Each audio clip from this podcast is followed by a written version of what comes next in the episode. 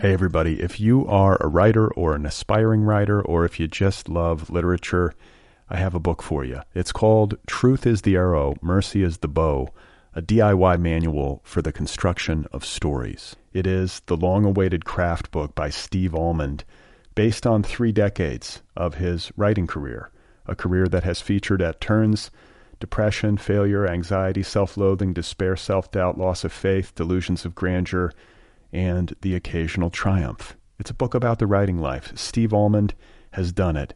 He has embraced it, the full catastrophe, and he has lived to tell about it. The Boston Globe says, quote, This isn't just a book about writing, it's a book about honesty. And Richard Russo calls it, quote, one of the best books on writing I've ever read. It's also the funniest by a country mile. Once again, it's called Truth is the Arrow, Mercy is the Bow, a DIY manual for the construction of stories by Steve Almond, available from Zando. Go get your copy right now, wherever you buy books. Hey, you guys, this episode of Other People is brought to you by the Litbreaker Ad Network. Litbreaker helps book publishers, authors, and premium brands reach an engaged audience of authors, artists, editors, agents, producers, bloggers, media professionals, and readers. Lots of readers. Litbreaker ads appear on The Rumpus, Large Hearted Boy, HTML Giant, Full Stop, The Nervous Breakdown, Ploughshares, and other high quality magazines and blogs featuring literary, arts oriented, and pop culture content and above the fold advertising. Visit litbreaker.com for more information about advertising packages. Litbreaker is also accepting new partner sites in literary, general interest, mystery, creative writing, young adult, romance, and other book genres. That's the Litbreaker Ad Network, an ad network for the literary, arts, and culture web. Be sure to visit litbreaker.com for more information. It's an ad network for smart, interesting, readerly people. Go and advertise on it. Oh my God. You are not alone. You have found other people. You and I have a friend in common. Every stupid thing that a writer could do, I've done. I think it's really beautiful. Jesus, dude, what a struggle, you know? It was incredible. You know, it's like your head exploded seeing what was really there. And now here's your host, Brad Listi. Just one person at just one time. Right. okay, everybody, here we go again. This is it. This is other people. This is writers talking about writing. This is writers talking about other stuff too. It's good to be with you. Thanks for being here. My name is Brad Listi. I'm in Los Angeles, California. I'm feeling well. Uh, my cold, my bout with the flu has now ended, and I'm currently on the rebound. So my spirits are on the rise, and my malaise uh, appears to be dissipating. So I figured I would start uh, today with some mail, and thanks as always to everybody out there for the kind emails and the tweets and the Facebook messages. Uh, I always appreciate hearing from you guys, and I'm going to read one such letter here on the air. A listener named Mark has emailed me in reference to my own writing, uh, in particular, this novel that I've been working on and struggling with in recent times. It is a passionate letter uh, it is a cri de coeur, you might even say. So uh, here it is. It begins Dear Brad, please, please, please publish your book. I was a successful writer at a young age. I completed a draft of my first novel before I was 20. I won awards in high school for articles in both the student newspaper and for our town's local paper. Everyone said I was great and that I would go far dating back for as long as I remember. Well, you know what happened? I crumpled under the pressure. I changed beginnings and endings and middles of my book. I worked hours and hours editing. Those hours turned to days, and those days into years, those years into now. It's 2012, Brad. I'm 37. I'm still working on that original novel. Why has it taken so long to complete this still unpublished work? Because I was afraid to let everyone that believes in me down. I didn't want them to read my final draft and think that it was nothing less than masterful. People sometimes ask me when I'm going to publish that book. I tell them that I'm still editing. I read and enjoyed your first book and will also buy your second. Your podcast is awesome, and that's how I found out about you. Please don't be like me. You've got a lot of talent and you will succeed, I know there's a lot of pressure because you have new fans that you don't want to let down, but do it anyway, Brad. Or become as I, always wondering and never knowing if I've written a classic. One final thing, and that is I'm high. I smoked a I smoked a lot of pot before beginning this letter, so please forgive any grammatorial or spelling mistakes. I often find that I think better when smoking pot, but maybe not spell better or write better. Have an excellent day and please take my advice sincerely, Mark. So, uh, thank you, Mark, for sending your thoughts. I appreciate it a lot. And uh, regarding my novel, you know, I think I'm going to stick to my plan currently. That's where that's where my head is at. I'm going to take some time away from it. I'm going to let it cool off a bit, get some perspective, recharge my batteries, and then I will go in. I will take another pass. I will set myself some deadlines, and I will try to be as objective and dispassionate as I can possibly be when evaluating the manuscript and setting my course for the future. That's the best I can do. You know, I'm going to have to have a come to Jesus meeting with myself and the book at some point in the not too distant future, and I will decide how to proceed. So I hear what you're saying. I take it to heart, and uh, I appreciate the uh, cannabinoid thoughts. And I appreciate you reading my book and listening to the program as well.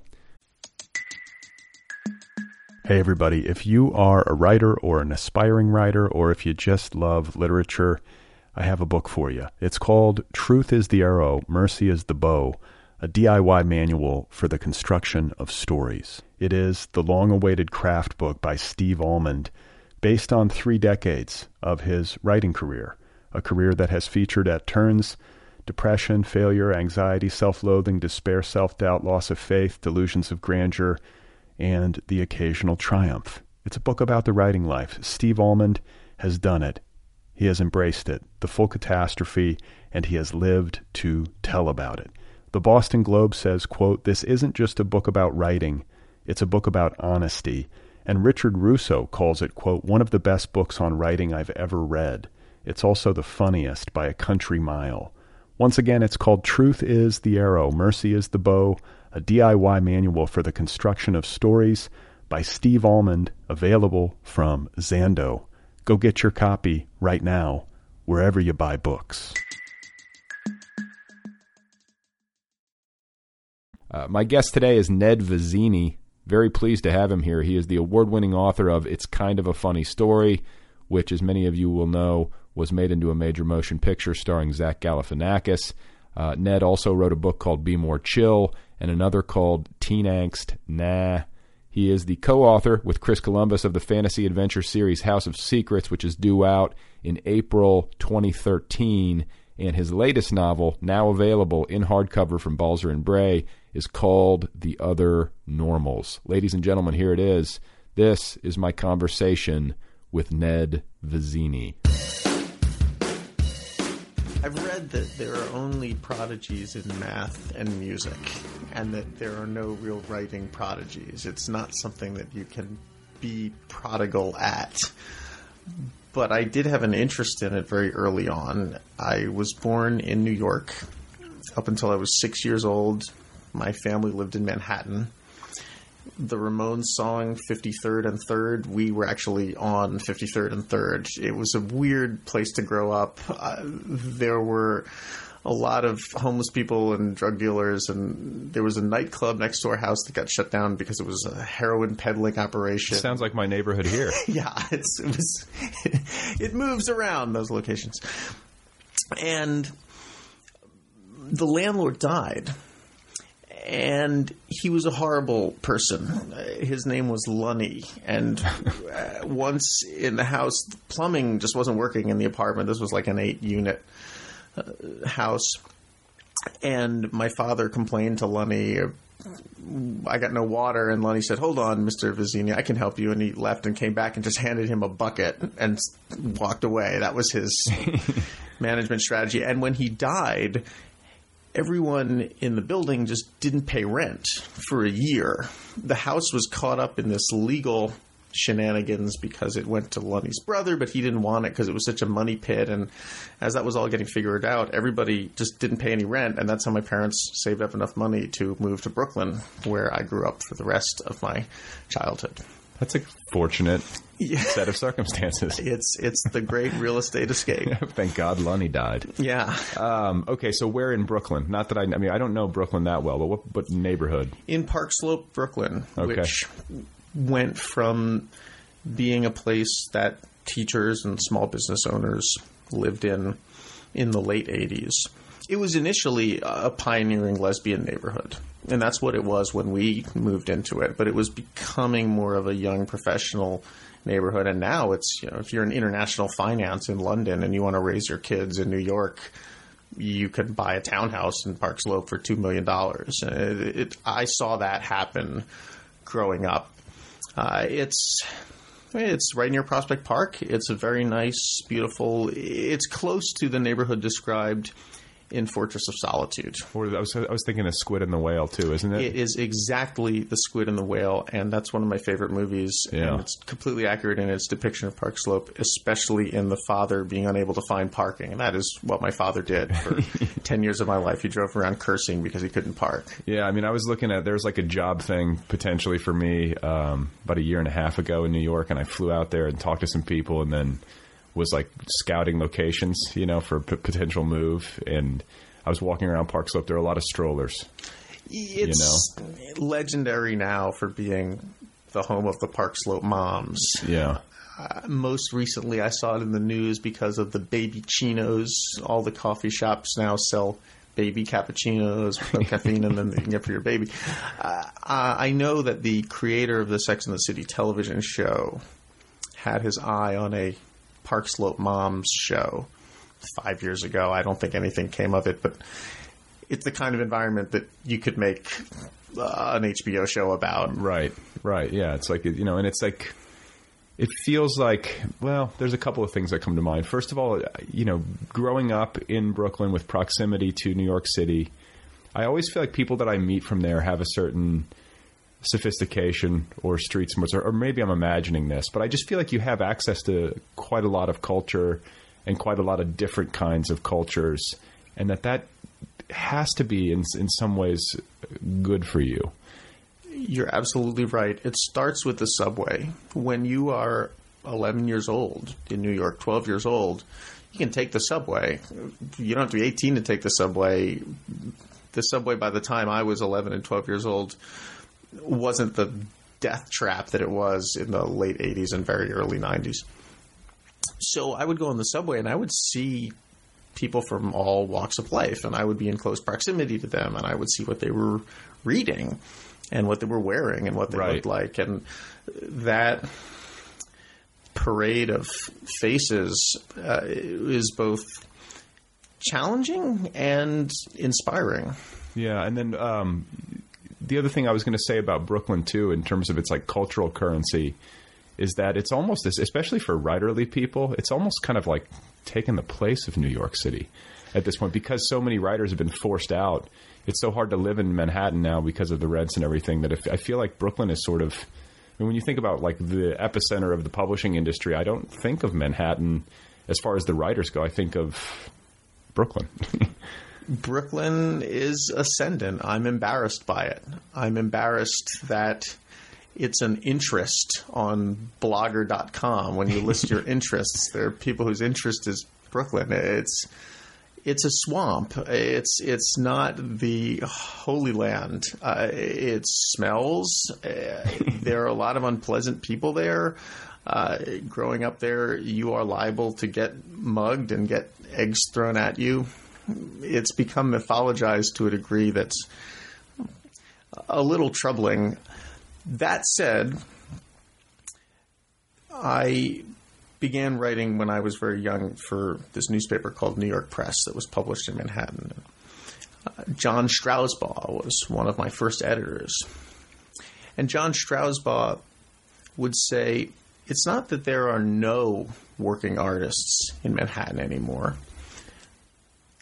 I still know a dozen but I used to know hundreds. Right. And it's really a matter of numbers.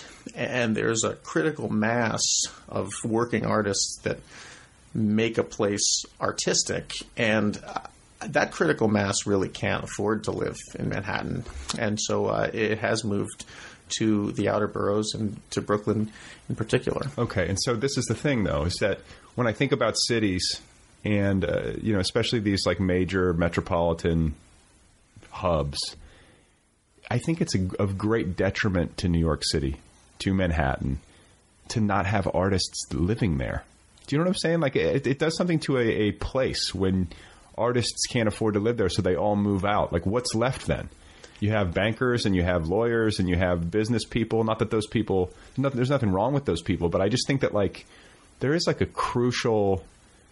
I don't know. I, I wouldn't want to live in a place where there were no artists. Do you know what I'm saying?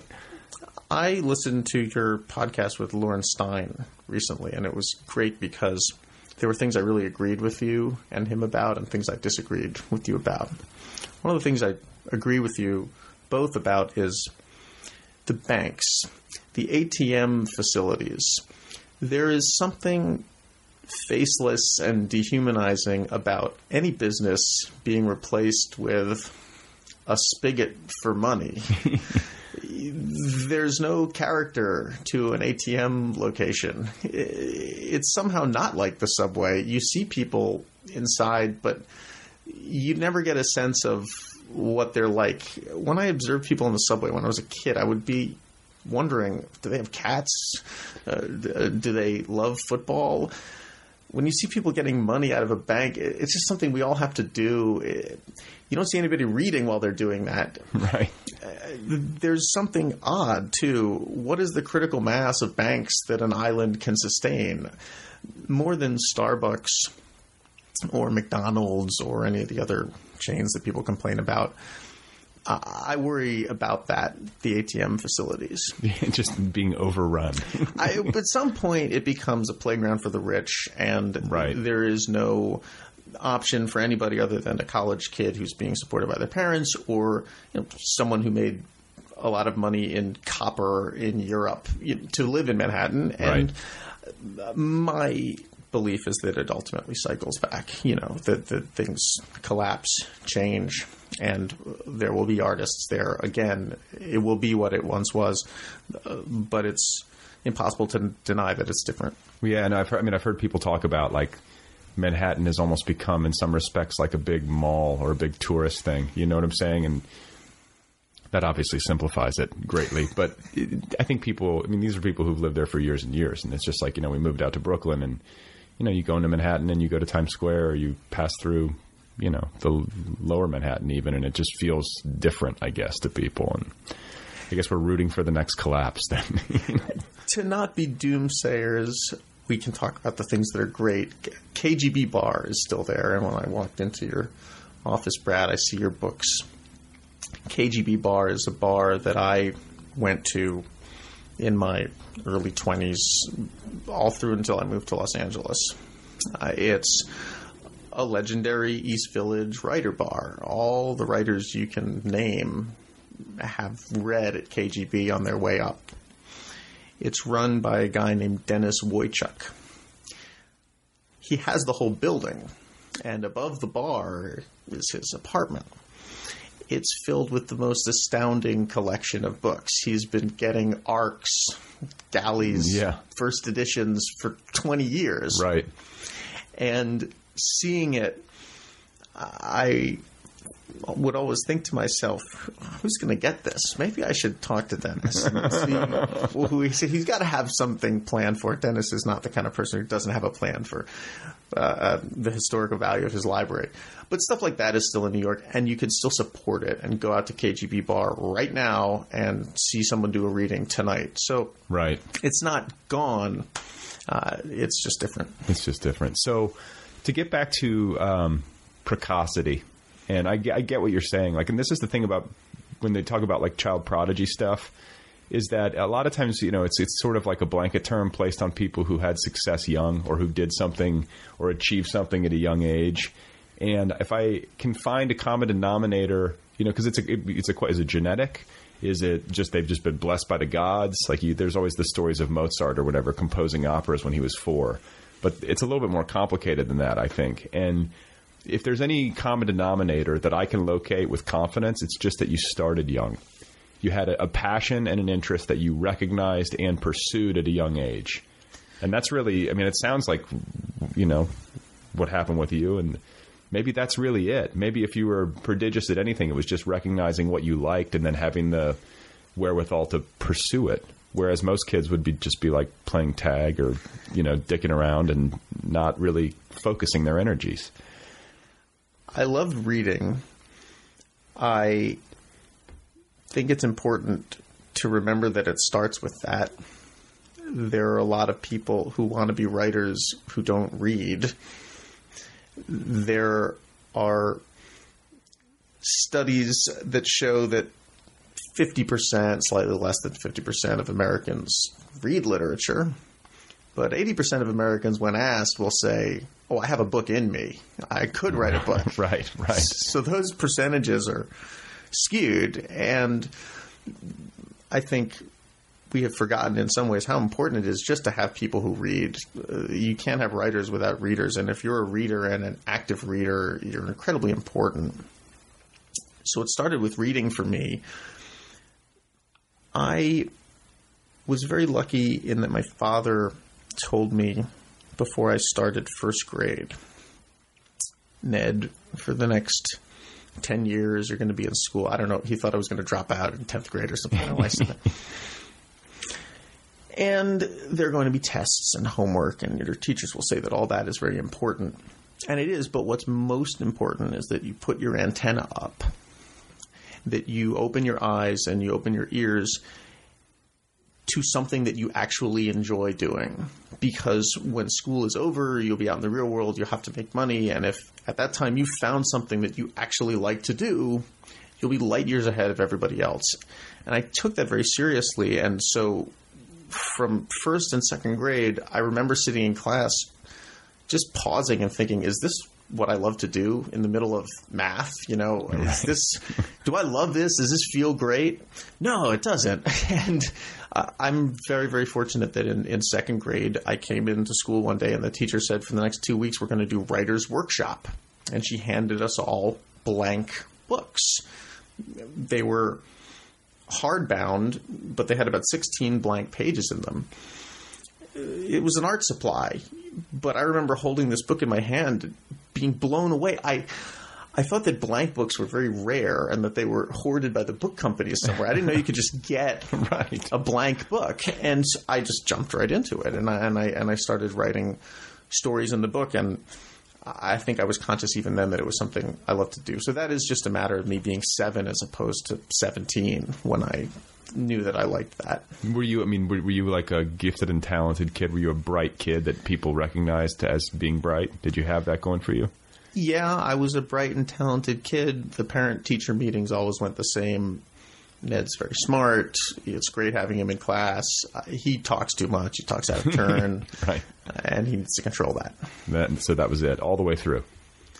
I had one very important and prescient meeting, private meeting with a teacher when I was in seventh grade.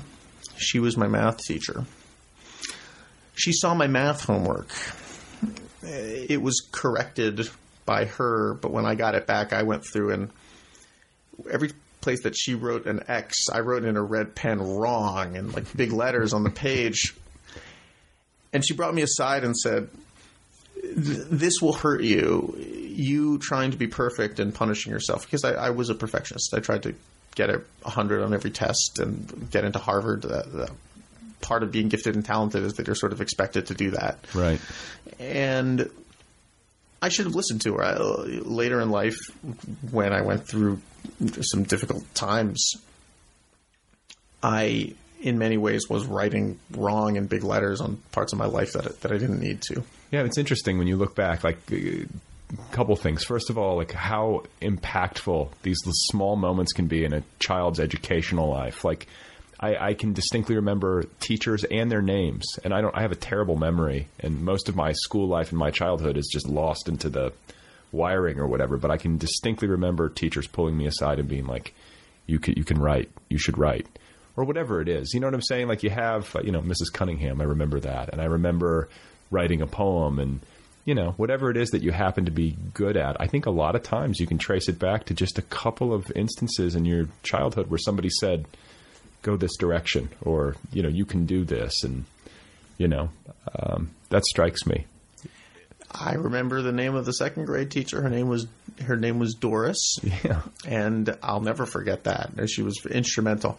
I don't remember the name of the math teacher who told me to lighten up, but I remember that she had bright red lipstick and a buzz cut. That was her look. So I apologize. I do remember something about you. You were very helpful. Yeah. Well, and then the other thing too is that like it's amazing to me, especially now that I'm a parent and you're a parent as well, that like you can see the personality and the deep kind of core traits of a person from a very young age. You know what I'm saying? Like I, I, I mean, just to kind of try to draw like a parallel line. Like I remember I had to take some medicine. I was at school and I had to take medicine because I had whatever, and you know they they keep the medicine down in the office or in the nurse's office. And I remember um, getting up in the middle of like a. It was like my guidance counselor had like a class. I don't know if that happened at your elementary school, but it was her. It was her room, Mrs. Hughes. And rather than like tell her, I just like looked at the clock and was like, "Oh, I got to go take my medicine," and I just like got up to leave. She's like, "Where are you going?" And I was like, "I'm going to take my medicine." Like, like she was crazy, you know. And there's always like, I mean, I don't know if this is the best illustration, but I've always been sort of like independent in that way, and like I sort of like bristle at the fact that like I had somebody. Why do I need to check in with you? I'm big enough. I was like in second grade, you know. So like you have those things, and I can probably see echoes of that in different stages of my life, but it's there from the beginning, you know. Yeah, Brad's a great writer, but he has a tendency to leave the room. he just walks out unannounced, you know. Um, so anyway, when you talk about breaking in at the age of 15 or whatever and starting to get published, and, and forgive me, you mentioned your pub- your earliest editor's name. His name is John Strausbaugh. He's he's he's one of them. Okay, so how did it really begin? Like, where did you get your break? I was going to Stuyvesant High School, which was and is a school for gifted and talented. My students. one of my best friends from college went there. So you you know the facility. Yeah, it's a special and interesting place, and we could talk a lot about it. But perhaps most important to my life was that on the walk from the subway to Stuyvesant High School, there were these green boxes on the street that had New York Press. New York Press was a competitor to the Village Voice. The Village Voice started out as a pay newspaper. New York Press had a different business model. We give away the newspaper for free. We make money off of the pornographic ads in the back of the newspaper. Brilliant. This uh, was an innovation uh, of the late 80s. The guy who founded it was named Russ Smith. He lives in Baltimore now and has a a porn company. No, he has a web web magazine called Okay. called Splice. I picked it up and was just blown away by the writing. The people who were writing for New York Press at this time included Jonathan Ames, who went on to create Bored to Death on HBO. Sure. William Monahan, who is an Oscar winning screenwriter for The Departed. Um, Matt Taibbi, who you Oh, now see on Bill Maher uh, delivering his political opinions. Amy Sohn, uh, George Tabb, Jim Knipfel. These were monumental writers in my mind. Every week, a new issue of this paper came out, and it was free, and it really focused on confessional essays.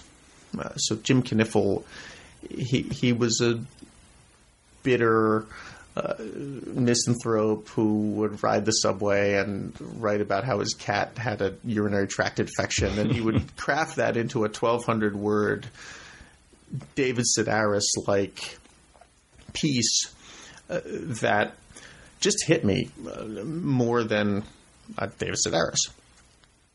And after reading this newspaper for a couple months, I decided to try to send them some writing.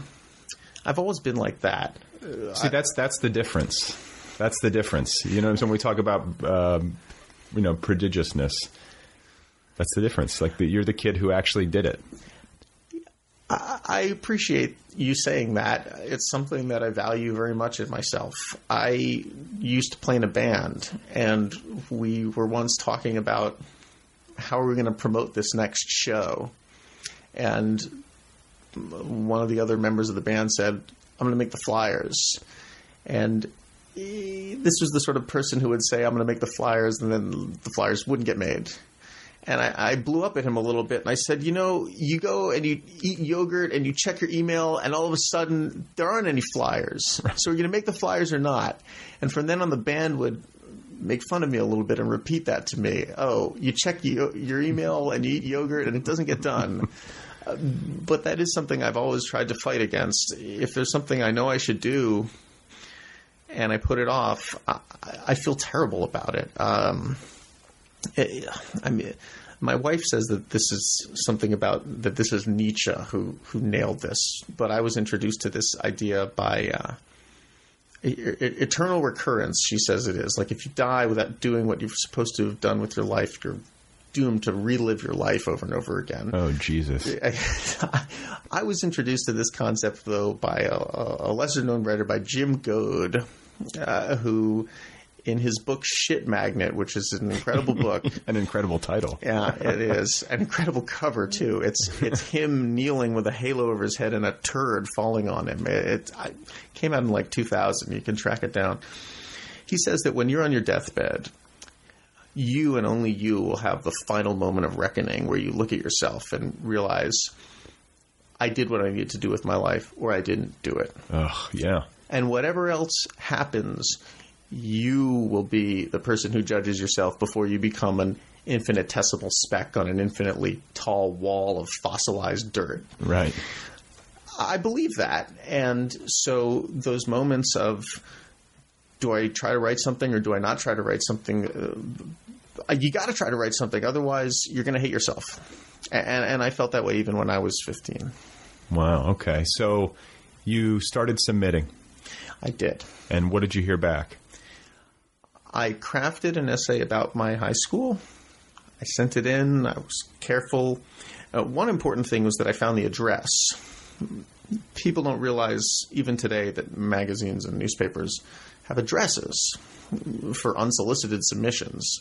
Now, a lot of it is done on the internet, but, but there's a lot of work that just goes into finding the address. I sent it in. I was all excited. Maybe I'd get published my submission came back in the mail six weeks later. Not enough postage. so I put more stamps on it and I sent it back. You have to be persistent That's as right. a writer. There you go. Lesson number two. and, and probably two or three months after that, I, I got a call from Sam Sifton, who's now the national editor of the New York Times. Sam Sifton said, "Your stuff is good. It's it's this piece is a little long, but if you write something shorter, we'll publish it. And I, I couldn't believe that he said that. I have to credit my mother here. My mother taught me how to write business correspondence, how to make sure that you put a cover letter on something and it has your phone number on it. And those skills, she's a, she's a businesswoman, she owns her own business, really came into play here. Sure. It is amazing those little details, mm-hmm. you know? So I go into the New York press offices. I'm 15 years old. I know I need to talk to Sam Sifton. I go into a room, and there's this man. Now, Sam Sifton was the restaurant critic for the Times for about two years after Frank Bruni. He's done doing that now, so I no longer need to hide his identity. He was a, of medium height, closely cropped blonde hair. He's on the phone saying, fuck him, fuck them, fuck you. We made the Village Voice go free, and fuck you. And then he hangs up the phone and he turns to me and goes, Who are you?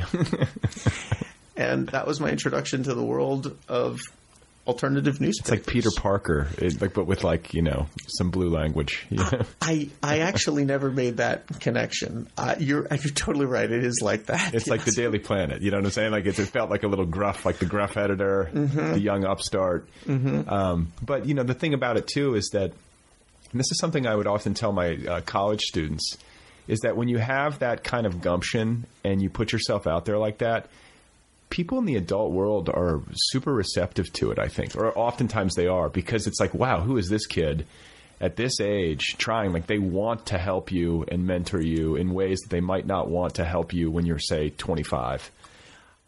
I think they also want to know what's happening in teenagers' heads. Yeah. The premium that we place on teenage thought in this country continues to astound me.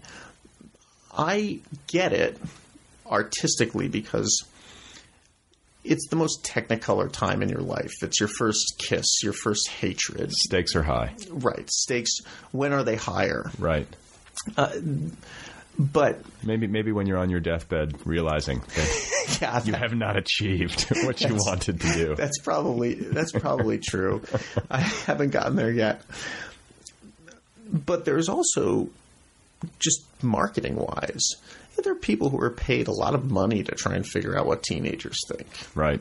So if you're an actual teenager and you know what other teenagers think, you have something very valuable that you're offering to the world. And I try to tell this to the young people who email me and ask me how to get published. You have a lot of value because you're a young person with an opinion. If you can articulate it, look, if you notice that people at your school are wearing purple and you get in touch with somebody at uh, the Gap or whatever, you know. I was going to name one of the teen magazines that are now defunct, so I'll say instead uh, Rookie, you know, the web sure.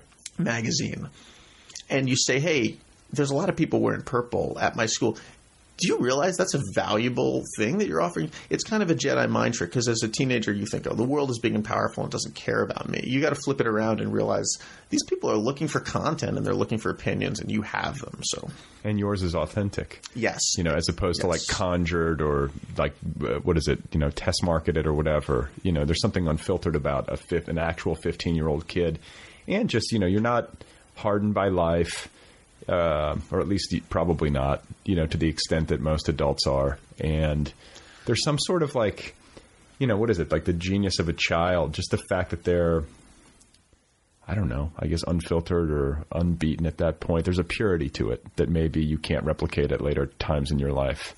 Have you ever heard of the primitivist art movement? No. Huh? The primitivists are people who, at least as of about a decade ago, collected art made by children or art in the style of art made by children under the assumption that the emotional expression was most pure at that point right. in life. See, I can buy that. Same thing with like when chimpanzees paint. I'm always like, there's something there. You know?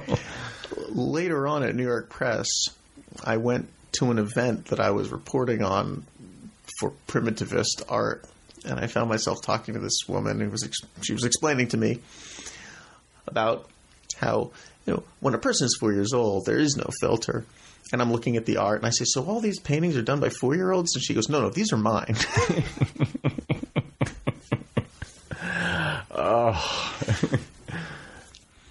insert foot in mouth. I have that's one of many foot in mouth moments that I have. I met uh, Lewis Lapham at a party, editor of Harper's, and I got confused and thought he was the editor of Harper's Bazaar. I thought that Harper's and Harper's Bazaar were the same magazine. I that that was bad. Uh, I, I, was probably about seventeen or something. New York Press put me at a lot of strange positions, and they they, they were uncomfortable. They, they, you know, it wasn't.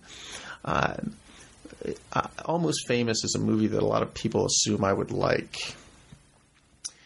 It's not. Yeah, there are striking like William Miller parallels. You know, it's it's it's not that I don't like it, but there's a moment in the movie that rings false for me and that causes me to disconnect from the rest of the movie, and it happens early on the kid is at the concert. He's trying to get backstage. The big bouncer's closing the door in his face.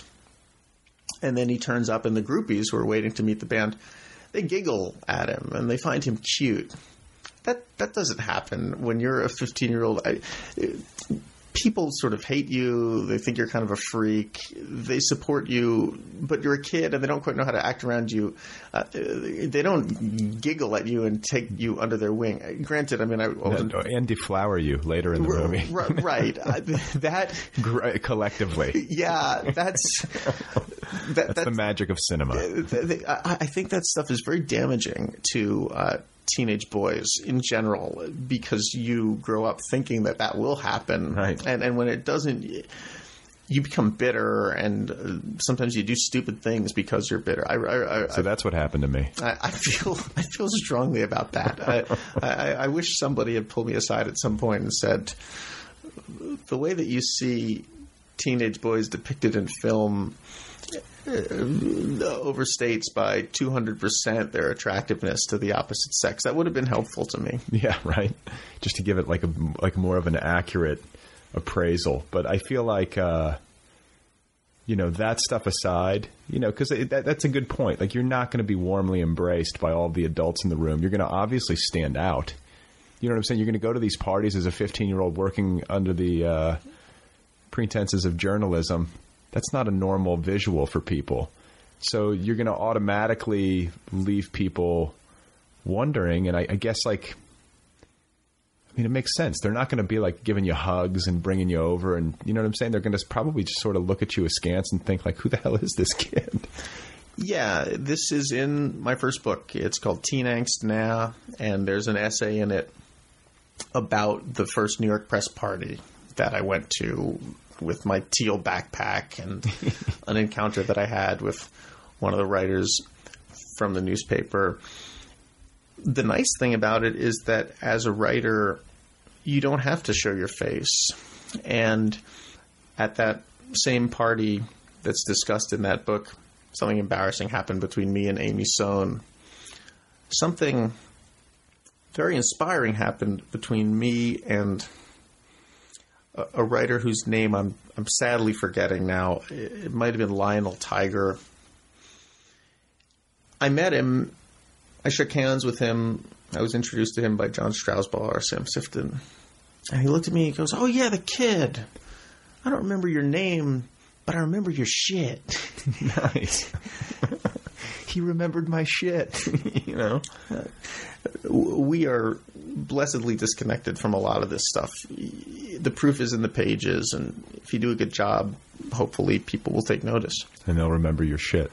You know. So what happened with Amy Sohn? I have to ask.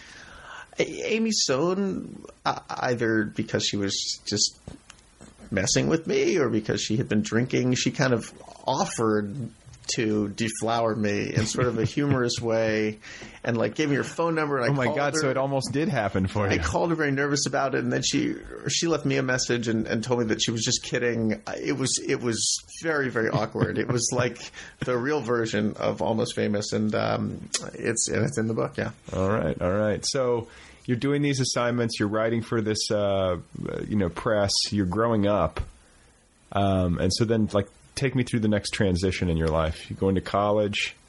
Next transition in my life was a difficult one. I had a lot of self doubt, a lot of shame. It seems strange to associate shame with success, but failure is something I'm comfortable with because I know that I will do better. Success is something that you have to maintain, and you can feel like you don't deserve it. I know a lot of people who were working for New York Press who were more talented than me, whose careers have not ended up where I expected. I was never convinced that writing could make me any money. And it wasn't just me. I mean, my teachers told me it wouldn't make me any money. My parents told me it wouldn't make me any money. My friends thought it was fun and interesting and cool, but the idea that I could do it professionally, it was a big leap. And I thought I needed a backup plan. And when I went to college, Where'd you go? I went to Hunter College in Manhattan Okay. and I majored in computer science because I thought that my background in writing would be avocational and I would do other things to make money and write. on the side. There was something else big going on at this time too, which was that a publishing company in Minnesota called Free Spirit Publishing came across my work. I got my big, big break in 1998 when the New York Times Magazine did a special issue about being 13. And they asked me as a 17 year old to write an advice column for 13 year olds because they were familiar with my work from New York Press. And uh, that uh, was the first thing I wrote that was national. And Free Spirit Publishing saw that and contacted me. And they put out a lot of self help books for teenagers. Uh, they thought I had something that might appeal to boys as a voice. And I told them, well, I've got all these things I already wrote. Why don't we just collect them and put them out? And then I wanted to write a whole new book. And and they did. And, and it was my first book. And it came out as I was finishing high school. And I took a year off to do that before I went to college. And Hunter With your parents' support. with my parents' support. Yeah, but They must have been impressed. Like our son is getting published when he's not even out of high school. well, my mother. I remember asking her, "Did you see New York Press publish something?" And she told me, "I don't read the filth that you write. I, I I wrote about beer and pot and uh, not sex, but sexual urges and."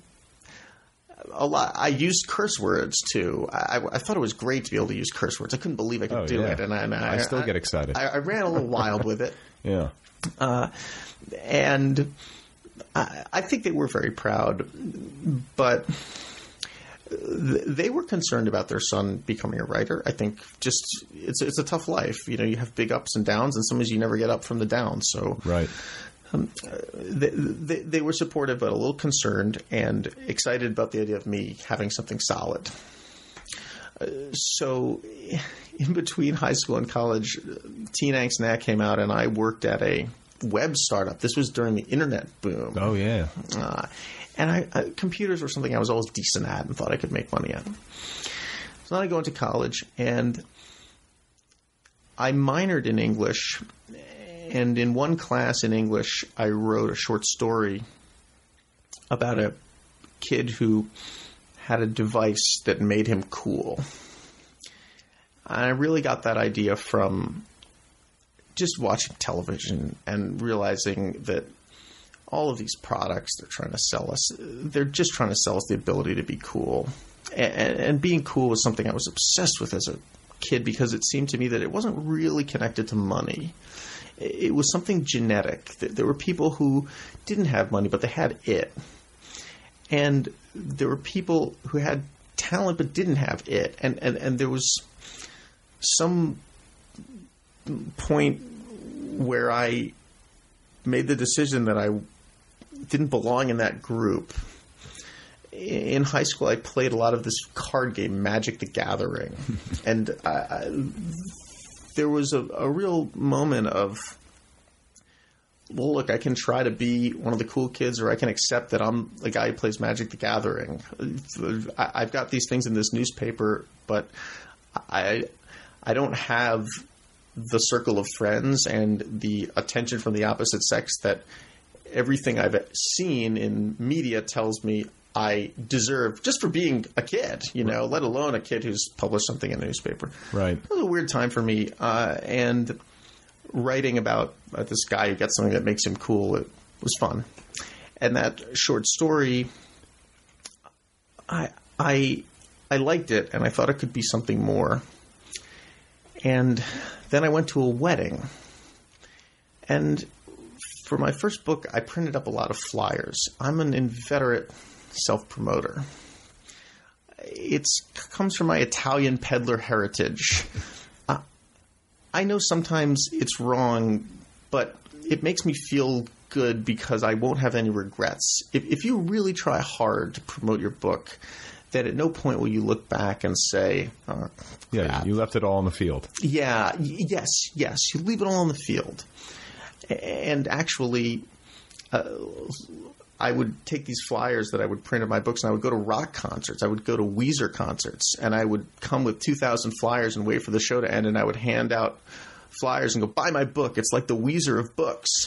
buy my book. It's like the Weezer of books. And then I'd go to Blink 182. Buy my book. It's like the Blink 182 of books. And at the end of the concert, I'd look down, and of course, my flyers were all trampled on the ground. You know, oh, most yeah. people, a lot of people just dropped them. And I thought, yeah, this is it. I'm in the streets. This is I'm doing it. I'm like a rapper. I'm making it happen from the ground up that was a, a, part of me that I was very comfortable with. So I had these flyers, and I went to a wedding, and I started talking to some guy at a wedding. like my cousin was getting married or something, and he worked for William Morris for the agency, and he gave my flyer to an agent at William Morris who got in touch with me, and that was how I began a relationship with a professional agency that that is still happening today. I'm still work with the same person in New York. So we decided to take this story about this guy who gets some device that makes him cool and try to turn it into a book. I initially went to Alloy. Do you know what Alloy is? I'm thinking Alloy Entertainment. Alloy Entertainment. Yeah. Alloy Entertainment was new at this time. They were a young adult packaging company. Right. I was just going to say the word packaging. Yeah packaging was new at this time. This was post Harry Potter. Because Free Spirit Publishing, which made books for teens, put out my book, I was in the young adult book world, which was a world I never really thought of myself as going. I mean, I had, you know, designs on being, I, don't know, a great literary writer. I thought maybe that's what I'll be. Uh, young adult was not something people were proud to be a part of back then. The term didn't really exist. You would say, "Oh, I write books for teenagers," and people would say, "Well, when are you going to write a real book?" That right, was right. the response. But I was in that world, and I had the meeting with Alloy, and they seemed like very nice people. but after the meeting, I talked to my agent, and, and he, I said, "Well, they seem like nice people." And he said, "Well, do you think you could write a book without their help?" And I said, "Yeah, I, I could do that." And he said, Well, if you go with them, they'll take 50% of the money, or if you do it yourself, you'll get 85% of the money and I'll get 15% of the money. What are you? You're like, well, I, I, was never that good at math, but I can figure that out. right. So, so I started writing this book called Be More Chill and uh, it, we sold it. And when we sold it, I think that was the first time in my life where I thought I can do this professionally. Uh, it, we sold that book for more money than I ever thought I would get. For there was an auction and the whole thing. There was an auction. That's very rare. The whole thing is very rare. Your whole career arc. I mean, starting with the, how young you were, but also getting that deal. Those happen. It seems like increasingly infrequently. I, I think they happened a lot more in 2002. Yeah. Uh, this was the same. And this was like the advent of the whole YA wave, it, right? It, or it, that was the beginning of it. Very, I'm very, very lucky in that regard. This was the same time that uh, Nick McDonell's book 12 yeah. came out. Remember that? Yeah. Uh, he was like he was like 12 when he wrote it. He, you know, he, he, was 16 when he wrote it, and it yeah. came out when he was 17. He's a very nice guy and a very smart writer, and that's a great book. Uh, and I even at that time in my life, you know, I had to had to work hard not to get jealous of people, and that's something I've gotten better at as I've as I've gone along. I'm jealous of you right now. Well, I'm seething. Yeah. Honestly, you know how I've beaten it? How? I just remove avenues of jealousy from my life. I don't look at feeds from New York media outlets. I don't look at uh, news of the publishing world. Right. It's, See, I'm doing this podcast twice you, a week. You, you can't you can't avoid it. I cannot it's escape. Pretty it's, pretty cruel. Oh wait, you you got nominated for the Pulitzer Prize. right. How great for you! Tell me about that. Yeah, it's it's tough for you. Honestly, I don't I don't know how I can help you with that uh, because the way that I've dealt with it is cowardly, but it works for me. so th- this was a time where the young adult book world was changing monumentally in two ways Harry Potter and a resurgence in realistic, topical, challenging material for young people. You go back to The Outsiders. That was a book that was for young people that had challenging material. That movie, I mean, the movie version I saw when a kid still, like the Stay Gold Pony Boy, the whole thing still haunts me. Right. The 1980s, you're really talking about Babysitters Club, Boxcar Children. In 2000, Laurie Halse Anderson published Speak, which is about a date rape. Uh, Walter Dean Myers put out Monster. All of a sudden, there was a willingness to tackle deep material. Perks of being a wallflower was also a big part of this. So at the same time that Harry Potter was exploding commercially, there really was an artistic willingness to take risks. And very fortunately, I was in the middle of that. So Be More Chill sold, and How old were you? I was 23. Okay, so just out of school, or Yeah, yeah. I was just I was just out of school, and I, I'm going to deviate for just a second into a Nirvana story. Yeah. Nirvana was also my favorite band growing up, and ultimately detrimental, ultimately bad to lionize a suicide case. But I still love their music. In November of 1991, two months after Nevermind came out, Nirvana showed up in Montana or Minnesota to play at Tower Records. And there was a line around the block. And uh, Chris Novoselic says, That was the first and only time I heard Kurt go, Oh shit. How, many people are here? This is nuts. I would never expect this many people to show up. I've waited for that moment to happen for my whole career, and it's never happened. I've never shown up at a reading and been like, "Wow, this is this is unbelievable." right? Uh, I- I'm a best-selling author. It says so on the book, but I'm not a New York Times best-selling author. I'm a best-selling author in terms of the other books that they sell. That's how that term got attached to me. Right. Starting five or ten years ago, people would report that I was a best-selling author. I don't know where they got that information, and I never challenged it. It, it, it really is like a because like I'm I'm an LA Times best-selling author, and people like you know who don't have any kind of uh, you know uh, connection to the publishing world automatically assume that means these tremendous things, and it's like oh no, you know, there are different kinds of bestsellers, I guess. there there are but the moment in my life that maybe came closest to that moment of oh shit was when I went into the Disney Hyperion offices. They were the folks who had bought the books. It was actually Talk Miramax books at the time. Oh, yeah, yeah, yeah. Folded with that was the imprint. I walked in to meet my editor, and there was a huge spread of cheese and champagne, and all of the publicity people were out, and they gave me a big round of applause, and I got introduced to everybody, and I and I was like, holy, holy crap, this is this is unreal. I'm I, I'm I'm a, a bigger deal than I thought. That's never happened since then. That was the only time that that ever happened. That was the only time you got the sweaty cheese cubes and the and the champagne. I, I, yeah, yeah, for me, yes. Yeah, yeah, yeah, yeah. So, uh, Be More Chill uh, came out, and it's a book that continues to have an audience and a book that I'm very proud of. I don't think that the book's sales justified the sweaty cheese. Right, right. I think that they thought it was going to be a bigger book. And uh, a very dark and difficult period began in my life at that point that lasted on and off in some form for about six years. I uh, signed a two book contract to sell that book, so I had to write a second book.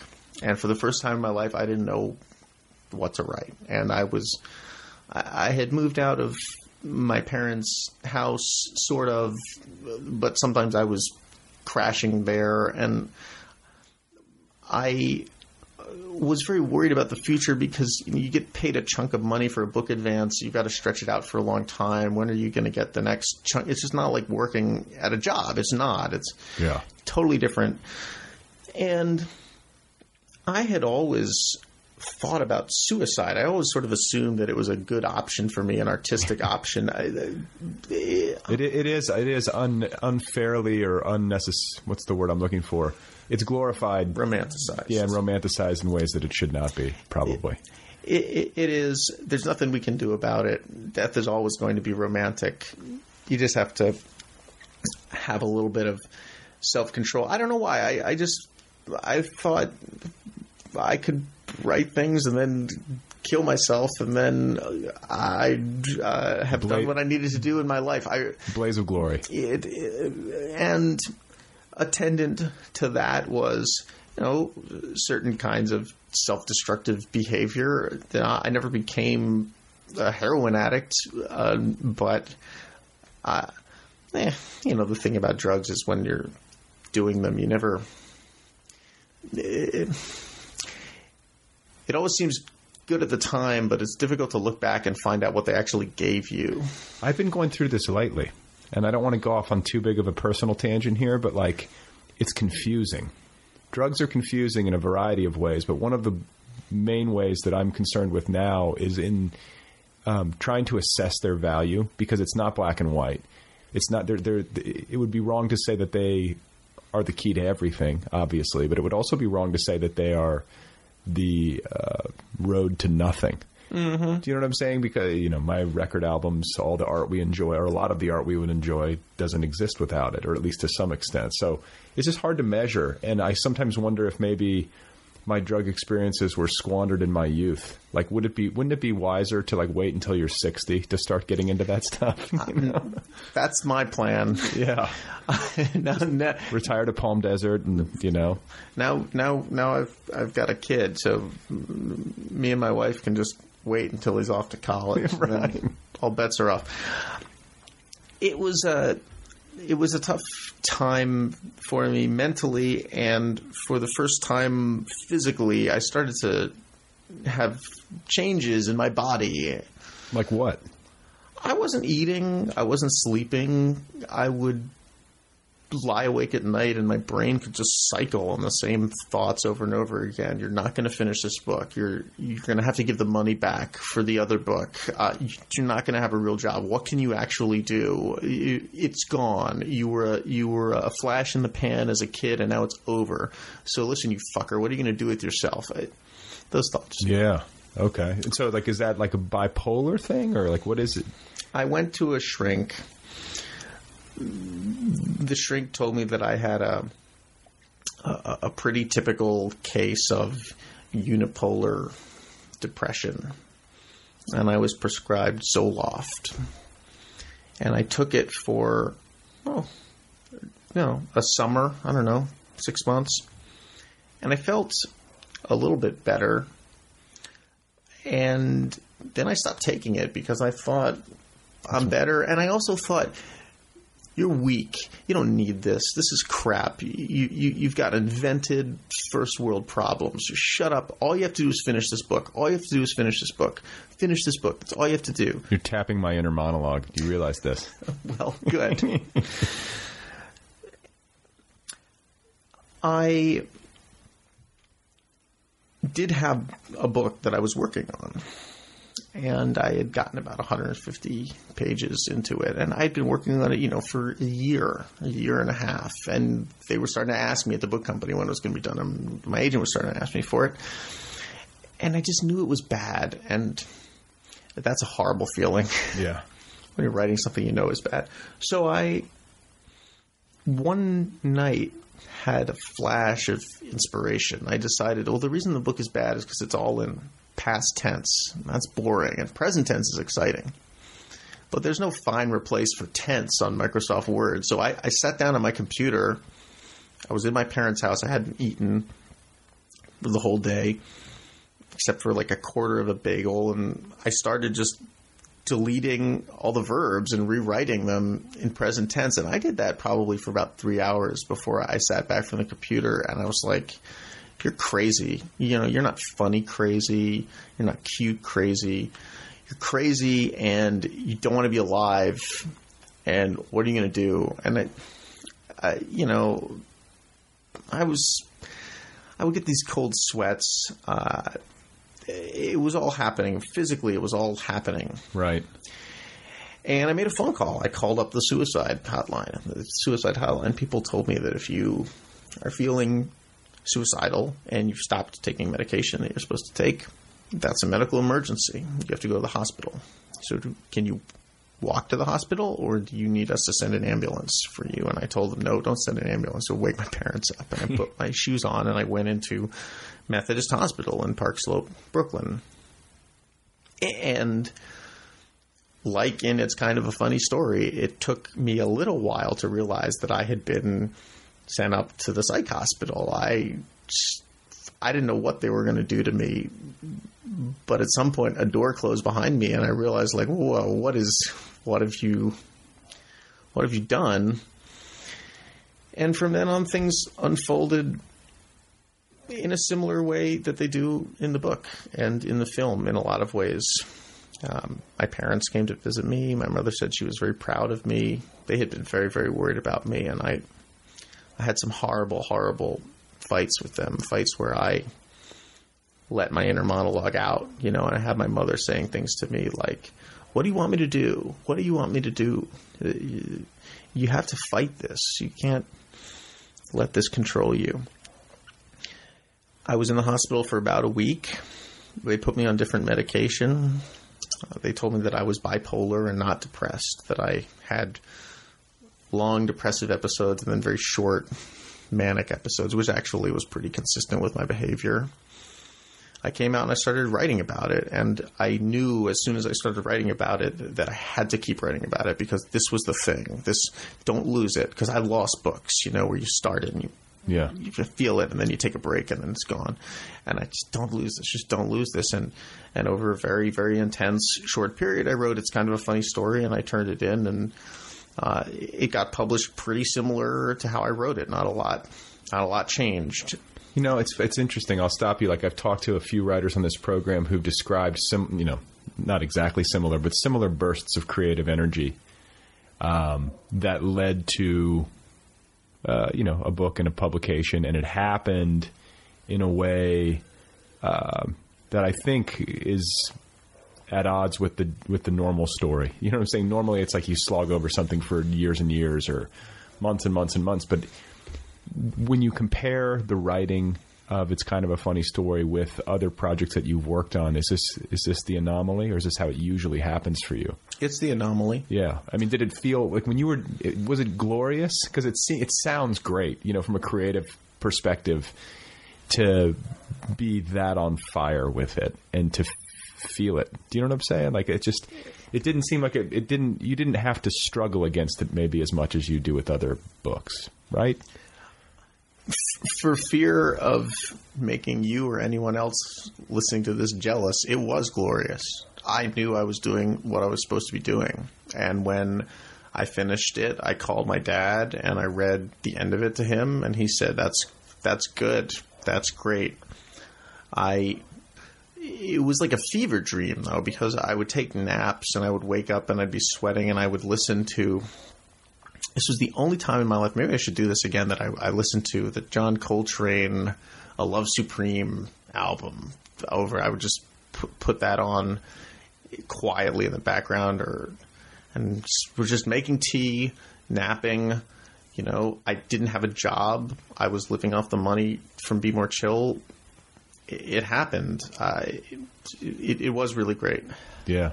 Wow. Well, and it's also, but it's also like some alchemy. You know, he took a not so great situation and turned it into something positive. So, I don't expect it ever to happen again that way. Yeah. I, I'm not a musician. I'm someone who who has to have a long career in order to have a full life. And I've given up thinking that it's just going to happen that way again.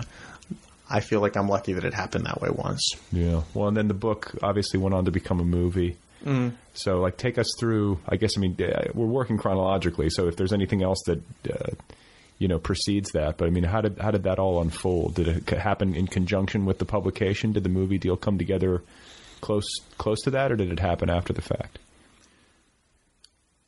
There was interest in the book as a film early on from Ryan Fleck and Anna Boden. Who directed one of my favorite films, Half Nelson. Right. Yeah. I met them in 2006.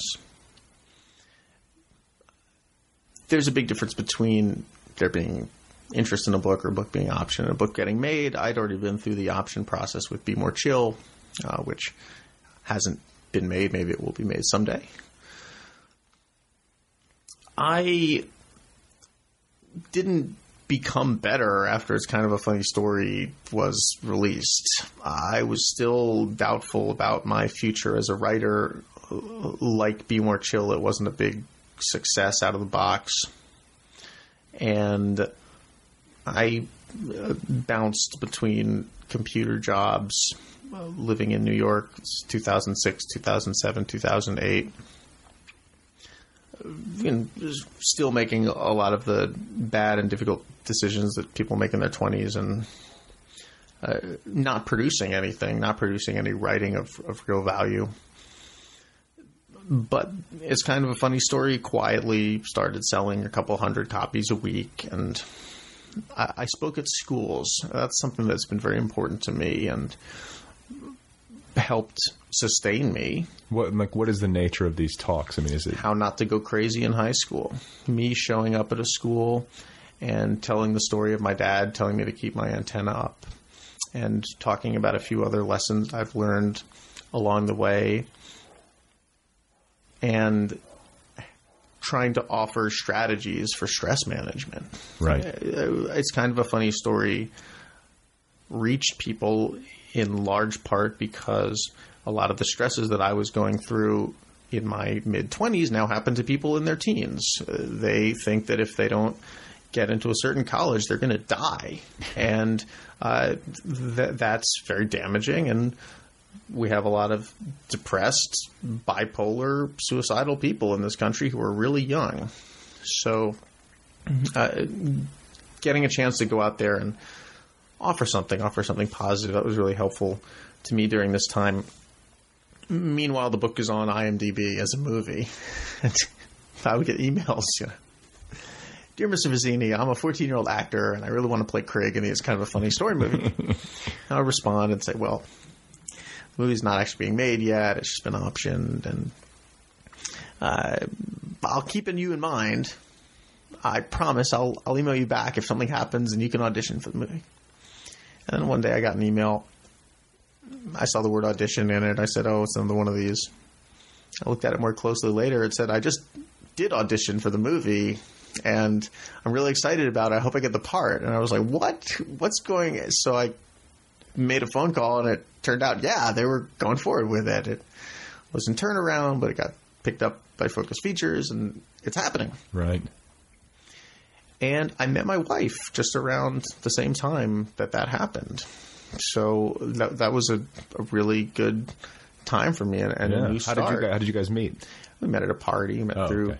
mutual friends. We had, I, I'd, I'd met her before, and I was in a different relationship, and I intentionally erased her contact information because I knew that I, that if I contacted her, it would, I, I, I didn't want to cheat on the person I was with at the time, and I knew that if I started talking to her, I would be just uh, infatuated with her. So, Right, like the jealousy, I just removed that avenue. I was gonna say. But I think that made her more interested in me. Actually, uh, I have deleted you. yeah, she just didn't exist. And then, but then, I, I was single, and and she was too, and we got together at a party, and it quickly became clear that it was really good.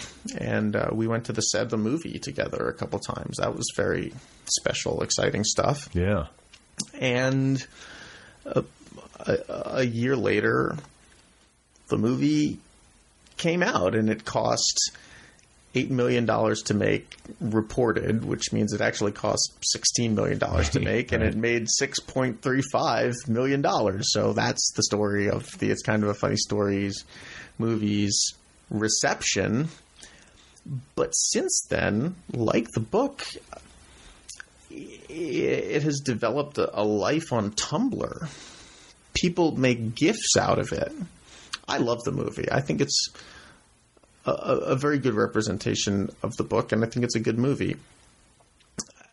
I was disappointed that it wasn't more of a success, but it has this life as something that people blog about and tweet about. Like DVD life. Yeah. Or Netflix life or whatever, you know? Well, it, it won't be on Netflix for eight years or something Oh, because really? of a contractual. I How does that work? How does Netflix work? I'm forever curious about their new releases. I want them to reorganize the way that they roll these things out so I can have a better understanding. All I know is that I called up Focus Features and I said, "When will the movie be on Netflix?" And they said, "Well, we'll, we'll look into it for you, Ned." they called back and they said ten years, and I was just like, "Oh," but but it was on HBO. A, lot, a lot of people encountered it on on HBO. Uh, More than anything else, I'm not on Tumblr, but thank you very much to everybody on Tumblr because little gifs and quotes from the movie get passed around, and and it created a whole new market for me in terms of the book. So Sure. uh, it uh, led to the book becoming uh, something that gets lumped with uh, some of those books I mentioned before, Speak and Yeah. Perks of Being a Wallflower, Sure. uh, as one of the YA books of the last 10 years that people know about. And uh, for that, I'm incredibly thankful. movie had a, had a lot to do with that. Yeah, of course. No, I mean it's a great thing. I mean, um, I think I was talking to T.C. Boyle. He didn't have like a, and he said I don't have a particular interest in working in movies because he's a straight book guy. But he's like, it's the best thing ever for your book. I mean, it brings more readers to your book, and right. I mean, It's only bad if you are, say, Ira Levin and you write Rosemary's Baby. And the Rosemary's Baby movie is so good that nobody even knows it was a book. I, I think that's the only way that it can go bad. and it, but it's a, it rarely happens. It rarely happens. Yeah.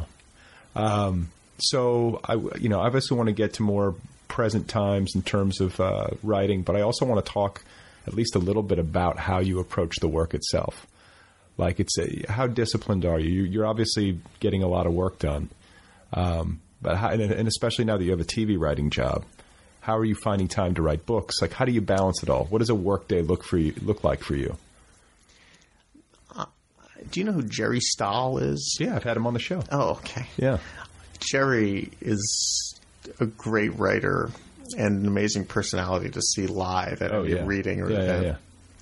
And I saw him do a reading at Skylight Books, and somebody asked him that question, and he just said, "Oh, please, what next question?" I just wouldn't answer it because it, you know, at some point, if you're doing this professionally, which I am, and a big part of my growth was coming to terms with the fact this is what I do. Now I'm like Metallica, you know, James Hetfield and Metallica and Behind the Music. He's like, well, of course we're going to keep going. If I was in Metallica, I'd be working at a gas station. right, right. I, I've erased other options in my life. I'm a writer. The only thing I can do.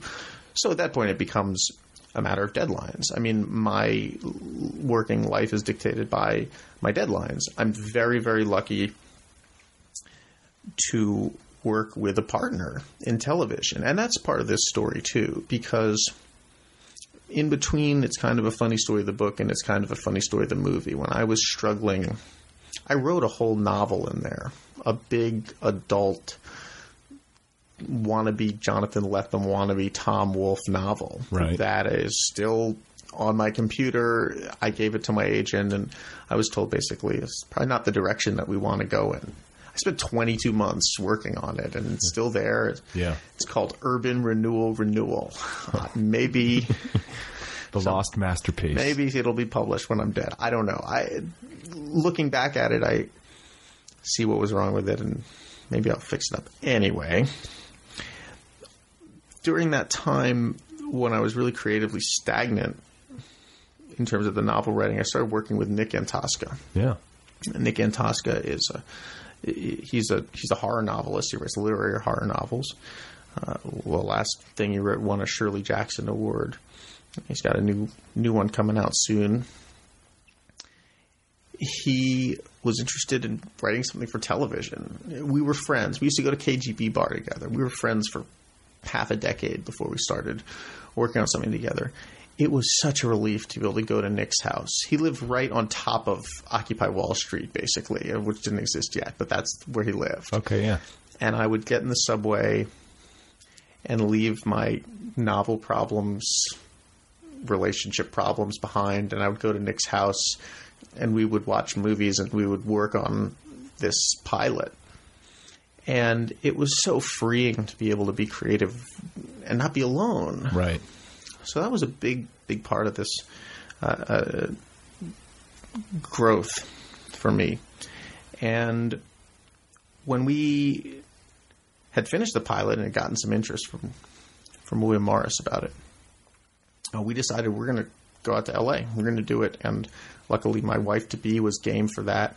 She lived in New York for a couple of years and was ready to try something else. So we all moved out here. Like the Beverly Hillbillies. Yeah, Packed it up. On on on Super Bowl Sunday 2010, which was a great day to fly. Nobody's on the planes, and this is the crazy thing. Uh, a different Nick, Nic Kelman, another writer, uh, wrote a novel called Girls. Was just happened to be on the same plane as me, and and Sabra, my my wife. Uh, we're all coming out here. so deal with it, LA writers. The novelists from New York are all coming out here. Anybody you can think of in the novel world has a pilot in their back pocket, and they all want to work in TV. People who have big names, so I didn't expect to be interested in working in TV. Uh, you know, Gary Shteyngart has a pilot. Jonathan Safran Foer has a pilot. Like, Sure. we got to work and started doing the Hollywood thing, which yeah, it's a Taking meetings. it's a specific set of skills. I like learning new skills, so I didn't have a problem with it. Uh, you were asking about process. Once you are in a place like Los Angeles that has a creative economy, your process is dictated by the creative economy. Uh, it's it's fall. Uh, the, this is the season when networks are buying pilots. So, do you have a pilot that you can try and sell to a network? Uh, if it's July, you're going to be working on that pilot. If it's late July, you're going to be waking up at 5:30 in the morning to work on the pilot. Uh, so every day is different, and it's dictated by my deadlines. And so, okay, and then balancing between television writing and then the book writing, it just depends. You just fit it in wherever you can fit it in. I don't play video games. Yeah, neither do I. I, it's it's it's. Uh, I don't play video games. I don't go to the gym. There are. You look pretty fit. Come on. I I that's diet. I, I I have a bicycle that I ride There occasionally. Okay. Uh, it's choices. If I'm sitting vegging out watching television, which does happen occasionally, there's a voice in my head that goes, "Are you a consumer of culture? Or are you a creator of culture? You know, get get up and go do it." Yeah. Yeah. Well, so, and then the other normals. How did this come about and how did you actualize it in the midst of all this other stuff? Well, it happened earlier because, uh, uh, you know, if you know how this works, if a book comes out in 2012. I mean, it was it was conceived in 2009, and uh,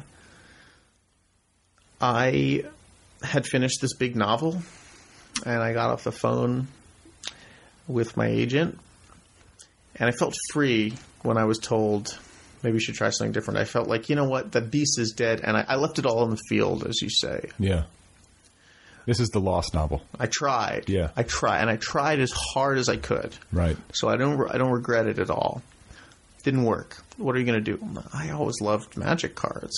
I always, always, always wanted to write something with a fantasy element. Uh, when I was in high school, towards the end, I was out smoking pot with my friends in the park, and I had this sudden vision wow, if we were in Dungeons and Dragons, you know, my big friend would have the axe, my little friend would have the dagger, and I would have the sword, and we would be adventurers. It could happen. Right. I could see which type of person each. And the other normals was me trying to write to that. Right. And it went through a couple drafts, It, it, it wasn't as hard as the Lost novel. It wasn't as easy as it's kind of a funny story. It was work, uh, but it was fun. Yeah. It was fun work, and it gave me a chance to portray a, a nerd character that I thought was accurate. It didn't just have people throwing themselves at him because he was special. And it gave me a chance to put in some truths that I remember from my my teenage years, and it gave me a chance to write some action set pieces. I, and and and there's this perception in writing that you know, personal writing is the hardest, and I understand that. Action's tough. It's tough. And, and settings. I mean, I, I'm speaking from my own experience, and you can agree or disagree. But like uh, writing settings um, that the average reader, or that are either fantastical in nature, or that the average reader would not have an immediate frame of reference for. Mm. That's a, that's more difficult. If it's set in New York City, people have some sort of visual frame of reference. But if it's set in you know, Never Never Land or in some sort of strange remote wood or desert landscape or whatever it is, it, I find that to be more of a challenge. Yeah, it's it is. It's world building. Yeah. and it's a it's a it's a skill in and of itself. I always loved those books, though. I Lord of the Rings, Narnia, Redwall. I was a big Redwall fan. So it was fun to do, and when we came out to Los Angeles, basically I was getting other normals writing done in the morning, and then during the day, I'd go over to Nick's house, and we would work on a pilot, and then maybe go to a meeting. That was my life for the first year, year and a half in Los Angeles. The book was basically done by the time uh, we got our first television job, which was on Teen Wolf on MTV. And how did that happen? You just took meetings and they hired you as staffers. Well, the first thing you have to do to write for television is you have to write a pilot. You have to write a good original pilot. Uh, then you get representation. Then you got to read all the pilots, and they come in. Dozens of them come in every year. Yeah, get them on a disc, yeah, or Yeah, whatever. And uh, the first thing we did was we read the Teen Wolf pilot. and We were like, "This is great. Uh, this is really, really fun, and this could be incredible." Right. and we told our agents we, we got to meet with Jeff Davis. We got to meet with the creator of this show. Can we make it happen? And we met with him before season one began. And Nick had found this book called The Book of Werewolves. It's by Sabine Baring Gould, who is best known for writing the hymn Onward Christian Soldiers Okay. but who also produced this 19th century compendium of all the known werewolf lore that it's one of these books that's in the public domain but different small companies put out different versions of it Sure. crazy stuff i mean really nutty t- torture of werewolves all the werewolf hunts in france in the 16th century when there were people who were suspected of being werewolves were hung we brought it to Jeff in the meeting and left it with him as like a gift and also to show you got to show that you care about the show Yep, that you're- absolutely, yeah. and, and and and I think that was You basically bought your way on, is what a you're part of it. No that was just the beginning. We didn't get hired. Didn't get hired that year. Um, Teen Wolf came out. It was on MTV it was great. Season two was coming. I went down to Comic Con in 2011 and we were trying to get on season two. Now the show's a successful show. We've got another pilot in our hands that's even better. Let's let's try again. I waited in line for a signed Teen Wolf T-shirt from the cast. I saw that they were doing a signing. I was like, "Oh, great! I'm gonna I'll get a T-shirt signed." I waited in line.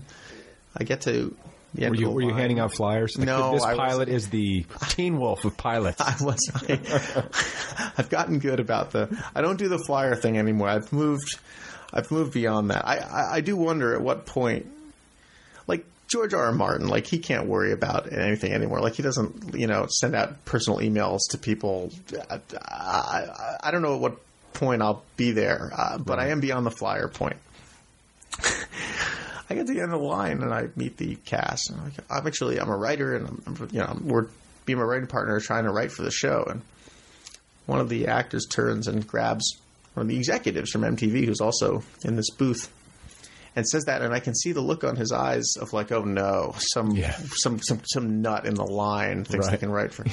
and he turns and he actually and he recognized me because we met with him earlier, and he's and he's he was like, oh hey, you know, we're actually like. What, what are you? What are you? What are you? We're actually interested. What are you doing waiting in line, Ned? Why are you waiting in line? And I'm like, waiting in line. I I wouldn't presume that because I'm an aspiring writer for your show, I could cut the line. right, right. And uh, apparently, that kind of went around the MTV offices that I was the guy who waited in line to get You a shirt fan. signed, You showed genuine enthusiasm. and and we got hired. Wow. Well, I could keep talking to you uh, all afternoon. It's been so enlightening and fun, and I congratulate you on all of your success. I hope that it went well. You enjoyed it. Yeah, yeah, it was really really great. Well, good luck to you with everything, and um, be interested to see what happens for you next. Thanks a lot, Brad. Okay, you guys, there you go. That's Ned Vizzini. Go get his new novel. It's called The Other Normals. It is out there now in hardcover from Balzer and Bray. And keep your eyes peeled for House of Secrets, due out in April 2013. That is co-authored with Chris Columbus. You can find Ned online at nedvizzini.com. He's on Twitter at Ned underscore Vizzini. And he's also on the Facebook. Thank you to Kill Rock Stars, as always, for all the great music. Be sure to check out killrockstars.com. And uh, hey, don't forget to go get the free Other People app, the official app of this program. It is available at no cost for your iPhone, your iPad, your iPod Touch, or your Android device. It's free. Did I mention that? It is the most elegant way to keep up with the show. All new episodes automatically upload to the app. You can favorite your favorite episodes. You can download shows to listen to when you're offline. And you can also access premium content from the deeper archives and so on and so forth. So please go get the official Other People app. Uh, okay, uh, closing thoughts. What were the themes today? What, what, what's the takeaway? Perfectionism, not letting perfect be the enemy of good, insecurity, internal pressure, procrastination, creative blockage, self sabotage, uh, expectations management, cannabis, uh, all of which seem to be recurring themes in the lives of writers generally, don't they? Uh, we must have courage. That's what I think. We must be willing to leap. Please remember that Jean Genet was a paid informer for the Nazis in World War II and that Paul Robeson died of pneumonia and kidney failure. That is all for now. I will be back again in a couple of days with another podcast type situation. Thank you for listening, folks. Thanks for spreading the word about the program. I appreciate it. If you want to write to me, let me know your thoughts. Tell me a story. The address is letters at otherpeoplepod.com. Okay? Have a nice day. Be nice to people. Be nice to yourself. Be nice to animals. Spread positive energy. The ripple effect is large. It is large. It is the size. It is large.